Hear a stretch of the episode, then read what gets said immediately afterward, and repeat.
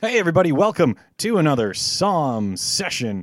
Uh, you've got me, your buddy Miles, and joining me on the phone yet again. Hey, it's Brent here again in quarantine. Hey, Brent in quarantine, how's it going? It's going, you know, I, I think when the new edition of the Merriam Webster Dictionary comes out, it's going to have words like quarantine, lockdown, isolation. We can go on and on, right? Are those words currently not in the dictionary? I, I don't know. I feel like they'll have a new context. Oh, I see. Okay. I was going to say, I'm pretty sure those are current words. I don't know, but Isolation is, in fact, a word. isolation is in fact a word. Are you uh, you been keeping busy over there, or uh, how's how's the home life been? Uh, it's good. You know, we're still in uh, homeschooling mode, but um, as you know, we've got lots of plans uh, cooking behind the scenes for a Sound of Music that we'll be sharing soon.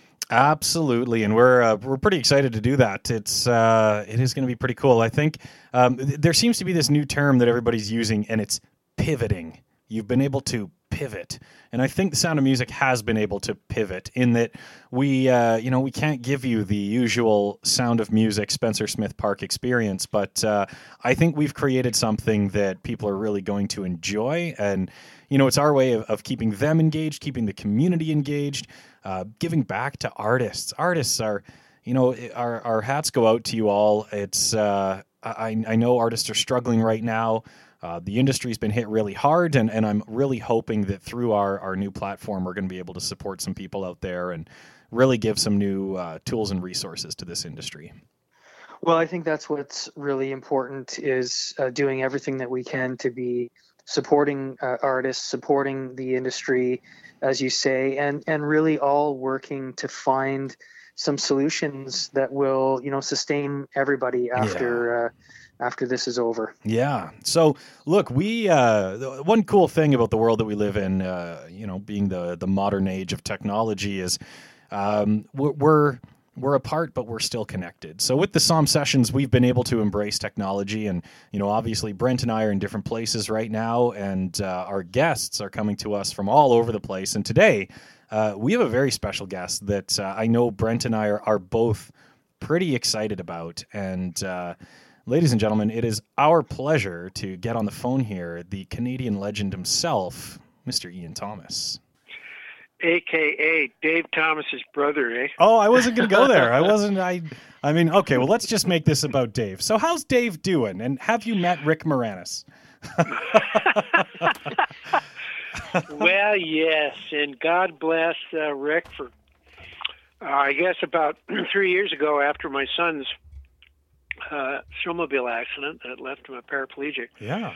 uh, Rick and all of the Second City gang all came into town and gathered at Second City and just did the most amazing fundraiser for my son. It was uh, it was unbelievable. It was Marty's idea, Marty Short's idea, and um, it was just uh, it was powerful.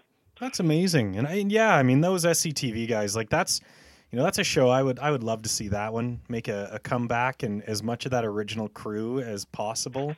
Uh, that would Oh, be really. like herding cats. I can imagine. I can imagine. So, uh, Ian, Juno award-winning uh, artist, you you've been you've been consistently busy for a very long time, and I I tip my hat to you for that. Uh, what are you up to these days? I mean, we're all kind of in lockdown mode, and uh, how, how have you been passing the time? What have you been up to? Well, writing, basically writing. I, I have I have two novels in the works, one uh, memoir, and uh, a bunch of songs that are starting to pile up. Nice, nice. So, just basically leaving a pile of creative trash behind me as always. Absolutely Let, love let's that. uh, let's let, let me jump in here and say, you know, we um, we started off the show uh, weren't weren't going to go there uh, down the Brother Dave road, and we seem to go there right away. So let's go let's go to another uh, spot that that I think is is automatic. When everybody hears the name Ian Thomas, right away they think of the song "Painted Ladies." Um, for me, uh, absolutely, truthfully, one of my favorite songs of all time. I have listened to that song over and over and over again. Uh, number four on the Canadian charts, top 40 in the US. Do you actually ever tire of people immediately pointing to that song when they think of you or hear your name? No, not at all. I mean, in some respects, they're your progeny. You know, songs are, um, you know, that's not to say, and I don't even mind, I don't really get tired of playing it either because people want to hear it, you know, and, and ultimately, um, most people who write or play want their stuff to be heard. And sure, people with yeah. a performance itch, uh, you know, are a needy bunch. You know, we need audiences, and uh, uh, and if audience wants to hear something, well, I mean, God, I mean, that's why some people tell the same joke over and over um, because they know it'll get a laugh. So, um, yeah, I know some people have uh, tried to sort of. They're embarrassed by who they used to be, and in some respects, I am. I mean, uh, uh, you know, I listen to my voice. I hear a kid on on some of those earlier recordings, and you know, even some of the songwriting was. When I look at it and the production, I look at it now and I go, "Eesh, God, what were you thinking of?" Um, but it's it's a creative trail, nonetheless, of my own doing. So there it is, uh, and hopefully, you know, between present day and when I started, you'll see some improvement. Nice. well, and you know what? Thinking of kind of present day, and and you've uh, you breathed a lot of new life into these songs with your uh, your album, A Life in Song. Uh, now that was with the was it the Hamilton Orchestra? Well, we tried the charts with the uh, the Hamilton Orchestra first, just to fly them in the air and, and hear how it sounded. I wanted to record that in Canada, um, but the Musicians Union um, is so stuck in the heydays of recording, where where records were actually for sale. And uh, and you know if you put out a symphony record, it, it might sell thirty or forty thousand units if it was a good rec- recording Sure. uh, which could justify the expense. But now, with no sales, um, it was going to cost me ninety-six thousand dollars Oh. alone to record the orchestra, Wow. and that's excluding studio time. Yeah. Wow. And um, having been a film composer for the better part of 30 years, uh, I have been abroad on a few occasions to record film scores. Otherwise, I could not afford orchestra. So the 96,000 bucks all of a sudden turns to $20,000 and makes it a reasonable proposition. Yeah. Well, and, and look, like I love that album. I'm a I'm a classically trained musician myself, and anytime somebody's collaborating with orchestras and symphonies and strings, it you know I absolutely love it. And uh, I was I was I was brushing up on some Ian Thomas for this uh, this phone call, and uh, you know, Little Dreams on A Life in Song is an absolute home run. Absolutely love it. Um, yeah, the compositions are great. Like, and and you you've done a lot of collaborations outside of of obviously the orchestra. I mean, you've worked with some huge names. Uh, your songs have been covered by huge names. Um, you know, I'm just kind of looking at a, a, some cheat notes here, and you know, Santana and Manfred Mann and America, Chicago, like you know how is it for you when you uh, you get these calls or you turn on the radio and you hear your song by someone else like what's what's that feel like for you Well, ultimately, it's validating, I think, as a writer. Yeah. Um, because in, in many respects, those people are placing their careers uh, in your song. So it's in your hands. You know, Santana, for example, the Shango album, um, they weren't going to release it without a single, and there was no single. And then they finally agreed. Uh, uh, they got Santana to agree. Look, we'll put a sure we'll do a single. Well, he was having a hard time writing one, and uh, I forget what publisher, but it was a friend of mine by the name of John Lombardo down there knew he was looking for single material and sent him a copy of Hold On, and bang, that was it, and he, they were able to put his album out. So, in some respects, though, as an artist, that must have been very frustrating uh, to Santana uh, that they didn't couldn't come up with a single themselves. Um, so, you know, it's a double-edged sword uh, when a, a record company has you you know, over the guillotine, and you know, we're not going to release it without a single, and we don't care who writes your damn single, just give us a single. Sure. Because because basically, record companies never really knew how to market records. It was all kind of just that they had marketing departments was kind of a joke because all they really did, if they could sell it to radio, radio would radio would play it and advertise it, and then it would show up in the stores. so, you know, I've always found. Uh, record companies to be something of a joke from their mob oriented origins to how they sat idly by flying around in their private jets while the internet approached and uh, with no way of uh, of protecting music. And and they you know when you you look at how the value of music has been debased you can really trace it to the record companies you know with the advent of videos um, it was up to the artists to pay for those videos in recouping balances from their percentiles, and then the record company basically funded MTV and Much Music with free product. Yeah, yeah, yeah. Free, bro- free, pardon me, free uh, productions for their broadcasting. All of these videos that, you know, that meant if you're if your record only cost you thirty thousand, well, you had sixty thousand to pay because thirty grand was about one of the cheapest videos, you know. sure. So, so they gave music away, which de- debased its inherent value, and uh, and now here we have uh, a business where people's CDs are probably their only real values, like a calling card. People are just, you know, basically streaming single songs. Yeah, yeah. Let's uh, let's keep going about some some of this talk about collaborations. This is really interesting. Um, you know, I, I was uh, one of the folks who had the great pleasure to be in the audience when you did the HPO uh, collaboration the, from the Beatles with Love uh, last year. Mm-hmm. Um, how did you come to be a, a part of, of such an amazing production? Well, I love Darcy Hepner.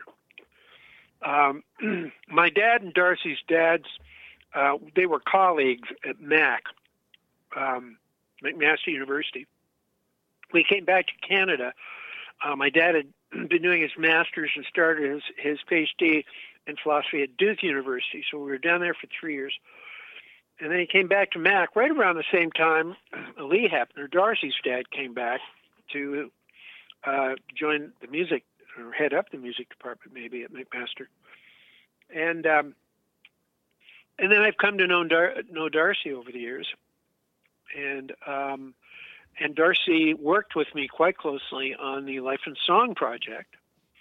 And uh, when he was doing his Beatles thing, I mean, I I owed him big time. He did. Um, he worked on the arrangements for Long Long Way and Pilot, um, even though they were Milan Kymlicka's original charts, um, he added to them, but in his in the same genre as uh, Milan's, and just just made them fantastic while being respectful to to Milan, and I really appreciated his expertise. He's got great ears, amazing musician, lovely guy. So he's doing this Beatles thing, and uh, he said, you know, it's not it's not going to pay a hell of beans. It's a cast of thousands, um, and it's basically for symphony orchestra. Uh, you know, to help put bums in the seats for uh, Hamilton Philharmonic for the Hamilton Philharmonic Orchestra. So it was twofold. A, I love symphonies; they're dying all over the planet. Yeah. Um, to me, it's such an amazing uh, palette. It's such an amazing sonic canvas. Orchestral scores in film far exceed uh, synthetic scores to me. Um, I think they can move you like very little. Uh, very few other things can. Um, so this instrument called the, the, the symphony orchestra that has evolved over hundreds of years, right down to the placement of interest in, instruments uh, as you sit in the listener in the or in the orchestra to create a sense of balance.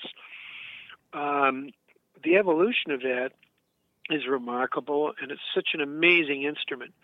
So I love the Beatles. I love Darcy. I like doing a thing that involved the Hamilton Philharmonic, and uh, I, I we just had a laugh, and uh, such a good crew of Hamilton musicians. Steve Strongman. um, oh, we shared vocals on "Help" and uh, uh, and Jamie Oakes uh, and uh, Jamie. Oh, I'm trying to remember the other guy who does Paul McCartney show. Um, and of course, Bill Dillon on all the guitar parts. He was in the Boomers with me back in the '90s. He's basically an encyclopedia of Beatles, Beatles guitar stuff.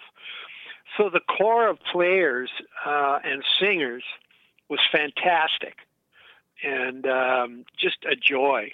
Um, I love all of those guys all the Hamilton guys like Steve and and, and Strongman and Jamie Oakes, myself and Paul Ensign uh, on bass. Uh, we all do food raiser, uh, food bank fundraisers every Christmas. Nice.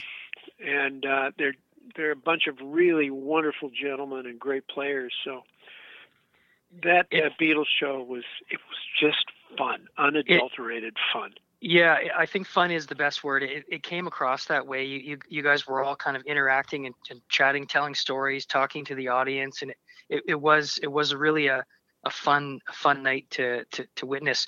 Uh, fav- favorite Beatles songs? What's on the top hmm. of your list?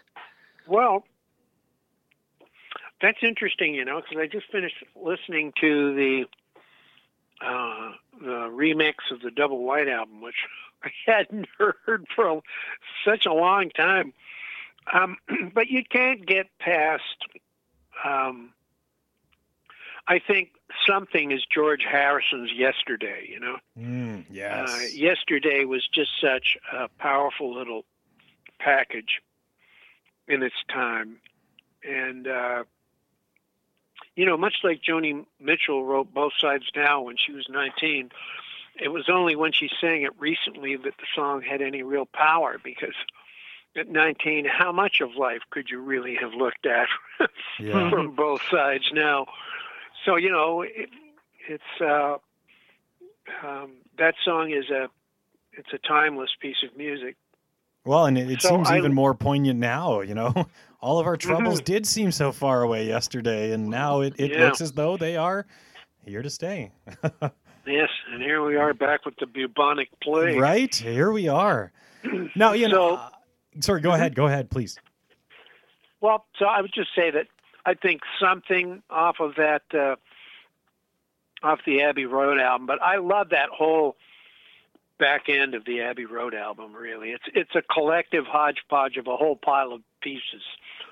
From she came in through the bathroom window to boy, you're going to carry that weight. That whole tail end to me of that Abbey Road album uh, is my favorite Beatles thing ever. It beats all the single songs. It's just such a wonderful combination um, of the four musicians. Uh, it's it's just fantastic. Absolutely. Now, you know, I'm curious when we look back at your career. Now, you you started into the whole kind of film uh, music, entertainment industry. You started into it quite young, didn't you? Mm-hmm. Now, like, um, what, what was that like for you? Like being a young person coming into, uh, you know, this industry in, in kind of what the '60s, '70s type of thing. Like, how how were your early experiences?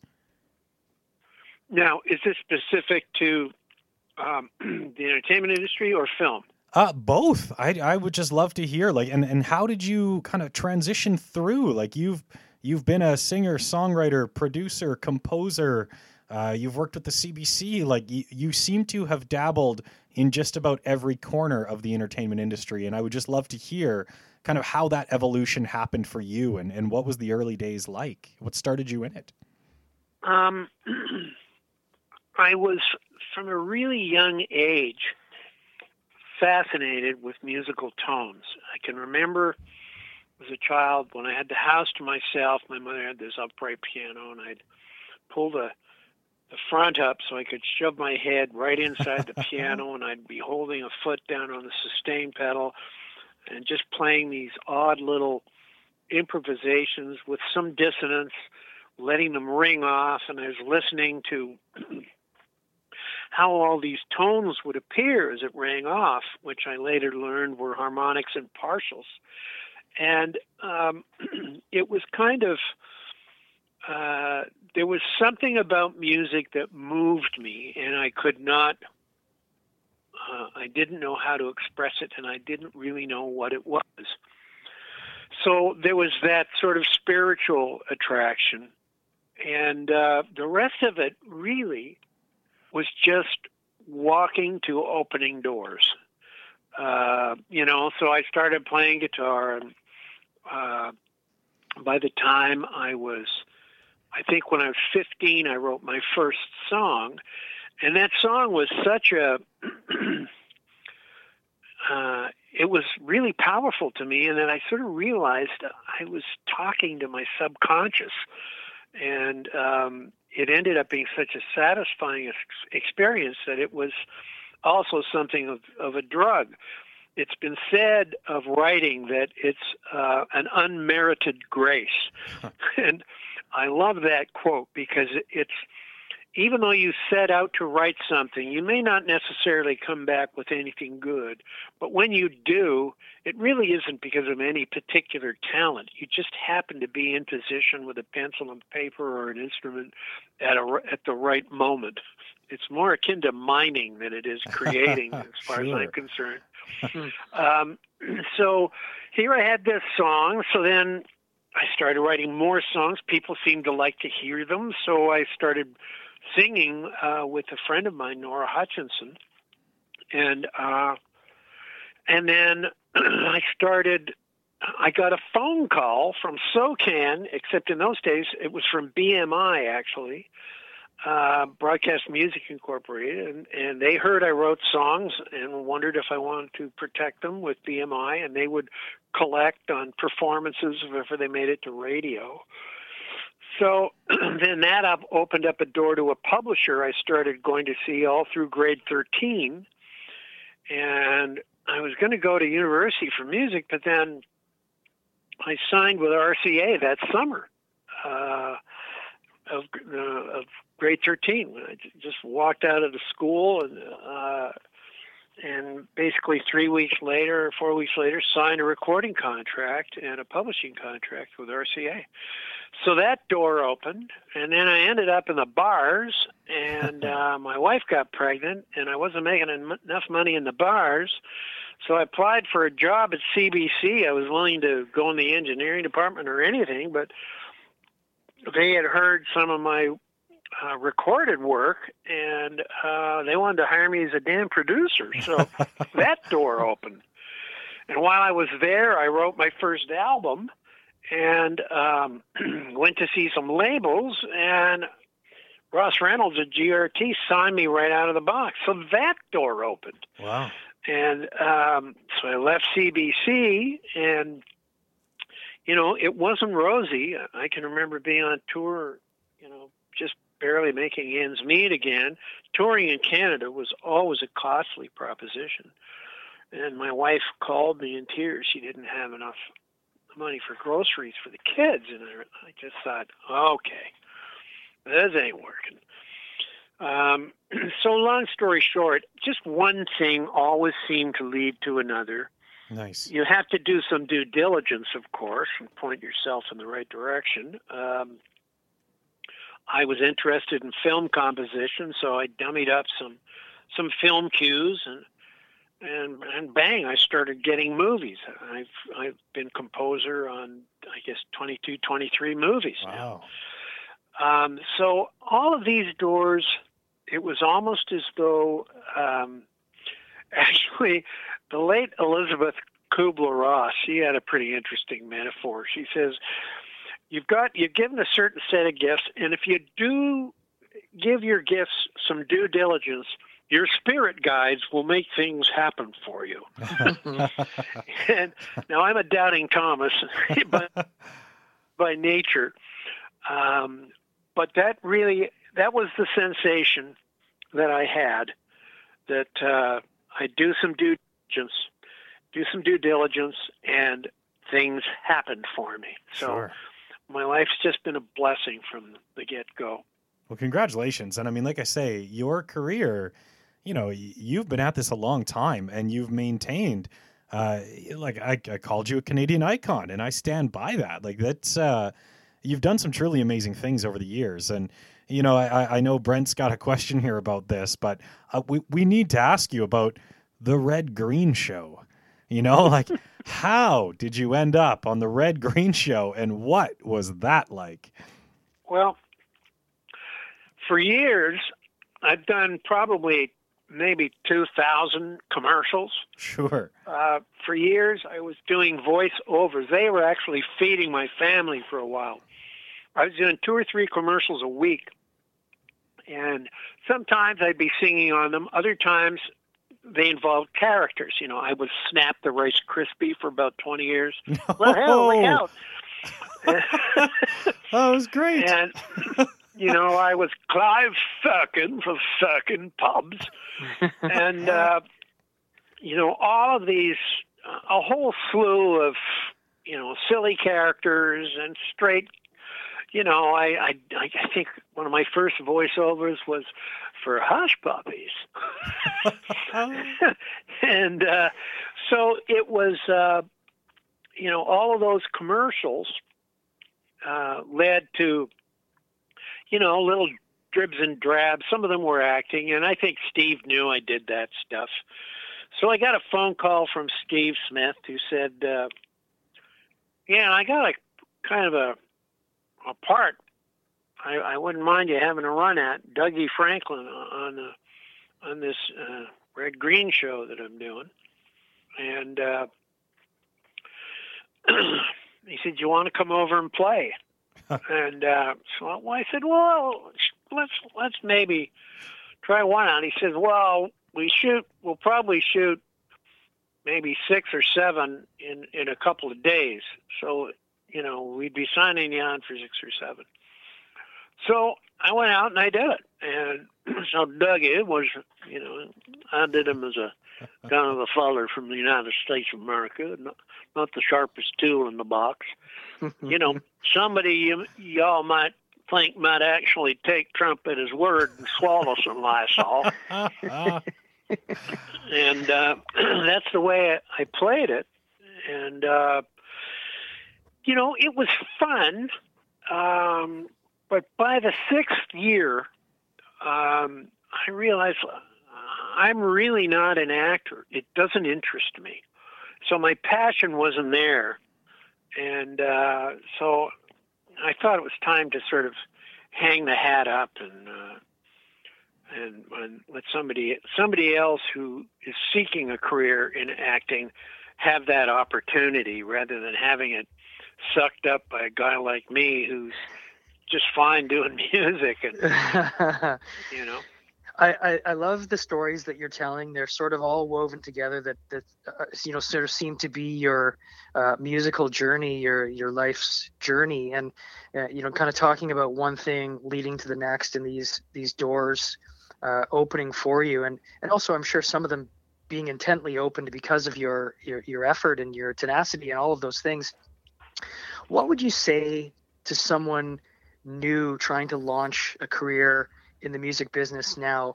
If they came to you and said mr thomas i'm i'm, I'm looking for some mentorship. I'm looking some for some advice what what do you say? How do you how do you point them down a road?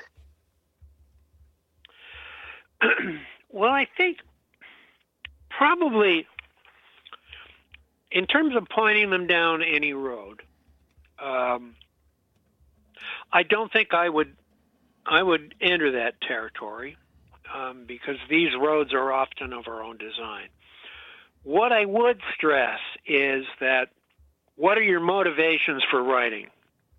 If your motivations for writing are because you want to become a huge star, okay, well, then you're probably going to be a derivative writer for the most part. And because you're going to try and fit into the marketplace to get where you want to go.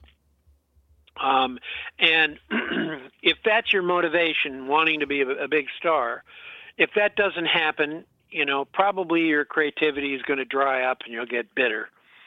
Um, but if you're now, this is if you're a writer.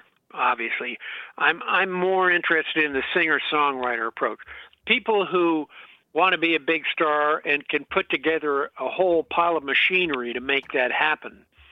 Uh, that's another form of the entertainment industry I know nothing about, and uh, there's lots of people out there who do who have taken that approach and have managed to somehow make it like Michael Bublé, for example. He needed David Foster to uh, to to make make his career kick off. He's always needed the songwriters, the right producers, you know, putting all the pieces of that puzzle um, together. That's he's a serious talent, and I I, I really admire uh, what he does. His joy in singing is is obvious. Uh, but I would be more used to a, a songwriter, singer songwriter, in that um, I think that songwriting is more of an affliction, uh, or creativity is more of an affliction than it is a talent. And you do it in part because you have to. And if you, I, my experience has been that the demo for me is where the great joy occurs.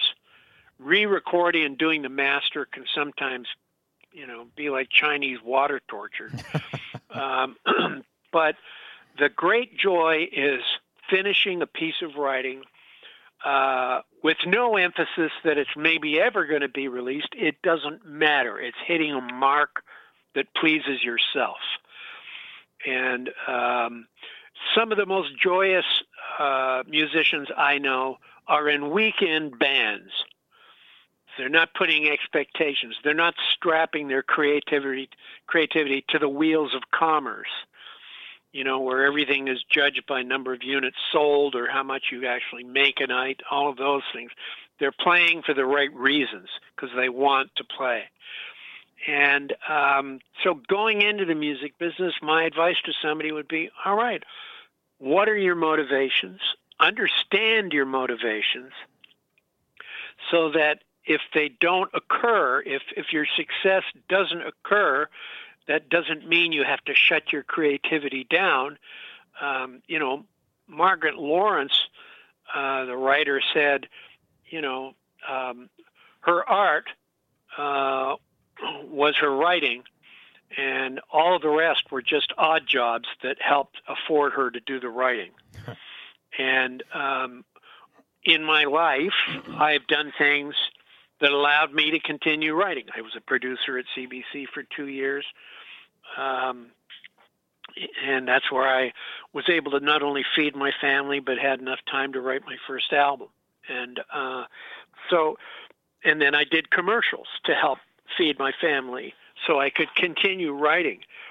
And my I didn't get down on my writing because it wasn't earning me any money. I just, you understand, there's going to be an ebb and flow, and things are going to uh, occur, and sometimes they're not going to occur, and we have no control over that. And and it also prepares you for the rejection that hmm. what you think is your best piece of work. I had a ballad called "Back to Square One." It came out. It, didn't chart. It just sort of felt dead, and I thought, Jesus, that's the best song I've ever written. Um, but but by that time, I knew. Well, there you go. So, like any artist, uh, some people are going to love you, some people are going to hate you, and probably the vast majority could care less one way or the other. and that's the nature of it. So, that I think would be the most I would really have to offer to someone is just to prepare yourself for a bumpy ride and try and keep your creativity joyous and intact. And particularly when you consider you know, John Cleese said, creativity is allowing yourself to play. You know, now a lot of people from bitterness or pragmatism don't allow that. Or if they got shot down, they get so wounded they they never go back to it again. Uh, then Picasso said, uh, "I learned how to paint like Raphael in in four years, and it took me the, it's taken me the less the rest of my life to try and learn to paint like a child. So there you have, you know, um, you have on one hand, you know, John Cleese saying learning to play. Well, that's childlike. You have uh, Picasso chiming in on the same general theme of, you know, throwing out all the rules and then just trying to paint with that joy and that wide-eyed uh, optimism that that is indigenous to children. And then there's the Zen saying, "It's a it's a wise man who maintains a childlike heart." So there you have the core of what I'm talking about in in terms of creativity, how important it is to keep that that childlike view, to not be jaded, uh, to allow yourself to play, um, and to try and maintain something of a joyous heart. And I think, in part for me, what has maintained a joyous heart has been all of those other things I've done apart from music sometimes that were still a lot of fun. And uh, so I was I was able to sort of keep uh, the happiness of my creative processes alive. I, I absolutely love that advice. I think that is perfect advice, especially that, you know, everybody coming into the industry. And uh, I say this speaking to my younger self as well. Uh, prior to all of this, I was a, a professional actor and that uh, getting getting turned down, you know, you get one gig for every 20 auditions that you go to. And it, it is challenging to keep yourself motivated and keeping yourself on that road. And I think the advice that you've given here is, is absolutely perfect to the especially the younger people trying to break into the the world of streaming music where I can record something here in my basement and have it up on Spotify an hour later, uh, you know, yeah. waiting for the clicks to roll in. And when they don't necessarily come, uh, yeah, I think it can be absolutely difficult to to keep that motivation going forward. And yeah. uh, actors in particular, that's you know, that's because it's it's even more personal than being sort of yeah. removed from a song or a piece of art. No, the art is you. Yeah, yeah, absolutely. And, uh, that's where I really admired Marty. Um, yeah. Marty would treat every audition as a performance. Yep. yep. So he'd be well prepared, and he'd go in and he'd just blow everybody out of the water because yes. he was great. Yes, you know, I, I, had I mean, the uh, the pleasure of seeing Martin Short and Steve Martin do their show a couple of years ago in Calgary, and if there is any show that I tell people they have to see, it is those two on stage. It was magical. It was hilarious. Uh, watching Steve Martin play the banjo inspired me to go out and buy a banjo and learn claw hammer. Oh my gosh, his banjo playing is second to none. It is amazing, and uh, you know Martin Short, the energy that he brings to that stage, and it's real and it's true and it's it's just so incredible to watch. It truly is. Yeah, that's Marty's passion. He's been do, he's been like that. I, I, I met him in grade four when we moved back to Canada. Jeez. We were both in Minnie McBride's class at George R. Allan School in in, uh, in the Hammer. I love that. Well, folks, we've been uh, we've been talking here with Ian Thomas, uh, Juno Award winner, Canadian icon, uh, and uh, of course, younger brother of comedian and actor Dave Thomas. But, you know, we, we know who the real famous brother is. We all know. Right, Ian? It's uh, so Ian, what, what can we expect next from you? When uh, when do we get to see the uh, the 2020 or 2021 Ian Thomas album? Well, um, geez, right now I'm doing I'm part of collective things. I've just finished doing uh, a piece that's going to come out on the net shortly uh, I wrote this with, uh, we call ourselves the Gear Pigs, and because um, we all have studios and way more equipment than any of us really need.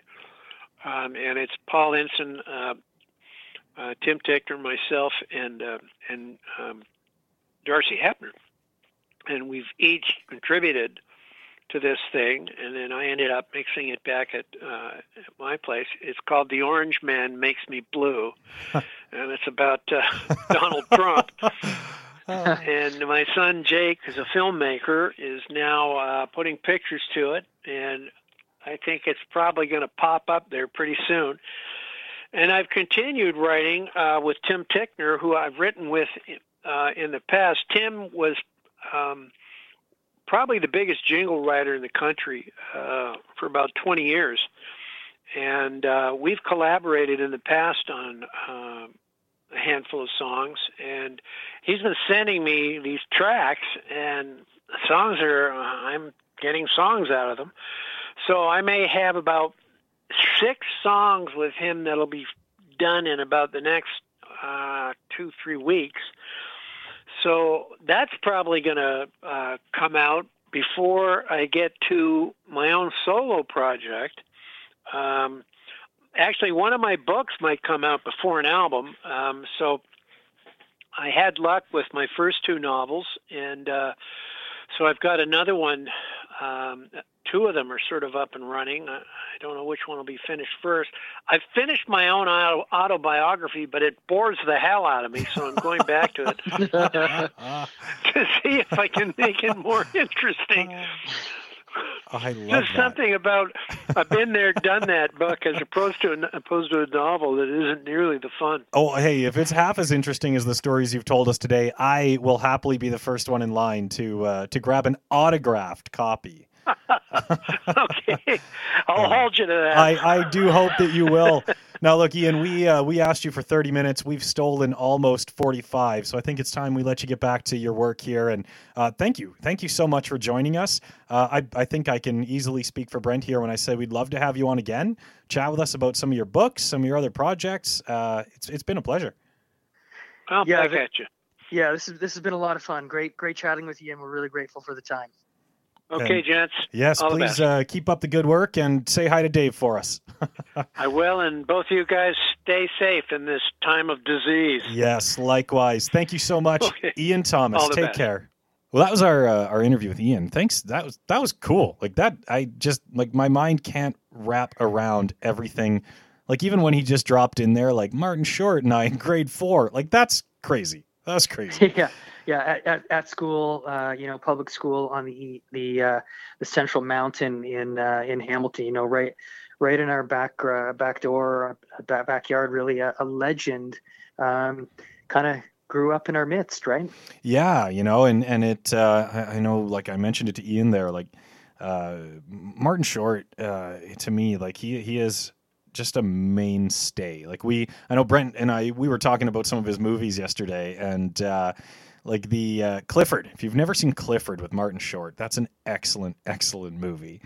But I, I digress because I could go on about Martin Short and Steve Martin forever. But of course, we're talking about Ian Thomas. uh, well, you know. neither of those guys were on the podcast yet. Well, Yes. yeah, we'll get them. We'll get them. I feel Yep. confident that uh, Yep. you know, Martin, if you're listening, give me a, give me a shout. We'd love to have you on. you know what? You know what I think was really uh, a cool uh, piece for me in in experiencing having a chat with Ian is um, I- knew he was going to be a storyteller, and after talking to him, he blew me away as a storyteller. I mean, yeah, you think of some of the people that he's worked with, the places that he's been, the, the things that he's seen and done. Uh, just really, really cool life story stuff. well, yeah, and you know, he's been able to keep this career uh, with with heavy momentum since um, I, I think he had mentioned like the the mid '60s. You know, he was a, a producer with the CBC in the '60s, and and he's kept it going. Like his his songwriting and working on screen and working as a composer and a producer and all these pieces that he's been able to to keep momentum for that long is like brilliant. And his latest album there with the orchestra, like he's finding new ways to reinvent his sound, and I, I love that about him. Yeah, absolutely. I, I think the key thing you said there is is reinvent. You know, he talked about one stage of his career leading to another door opening and another opportunity, and it just sort of seemed like all through his life he's been able to uh, reinvent himself and uh, set himself up for you know the next opportunity and and Yeah. new adventures. So um, yeah, pretty pretty fascinating guy and and a, an incredible uh, body of work through his career. Yeah, you know, and and he uh, he talked about these these books that he's writing and, and how his own uh, autobiography it bored him. I I personally I'll still I'll jump in and buy one for sure. But uh, I, I'm going to send him a note and uh, tell him that like we would love to get him back on the show, chat about some of his books. I would love to hear more about his writing, what he's what he's working on there, and. You know, I, I think he's got a lot more stories to share, and, and I know I, I think I can speak for both of us when I say we'd love to get him back on the show. Yeah, absolutely. Uh, What what struck me uh, as well was just uh, the joy of music and creating something that seems to come out of him. You know, we we talked about the uh, from the Beatles with Love show that he did with the Hamilton Philharmonic. Uh, we talked about you know some of his uh, acting roles, Yeah. uh, the Red Green show, the voiceover work that that he'd done. It he it just sort of seems like everything uh, has also been about having some fun. And I mean, yeah, you've got to make a living, and that's obviously first and foremost. But it seems like everything he's done has also you know expressly been with the intent of having a, a little bit of uh, fun as well. Yeah, no, absolutely, absolutely. So, you know, I, I think that's uh, we're going to wrap it up there. We're going to leave you all with uh, a great interview from Ian Thomas. Thank you again to him for being on the show. Uh, on behalf of myself, Miles, and my buddy on the phone. Yeah, it's Brent here that's going to go play Painted Ladies right now. there we go. Thank you all so much for listening. Please subscribe. We've got some amazing guests coming up over the next uh, couple of months. So uh, keep on listening. Thank you all so much. This has been a Psalm session. Stay safe, take care, keep that music dialed up to 11.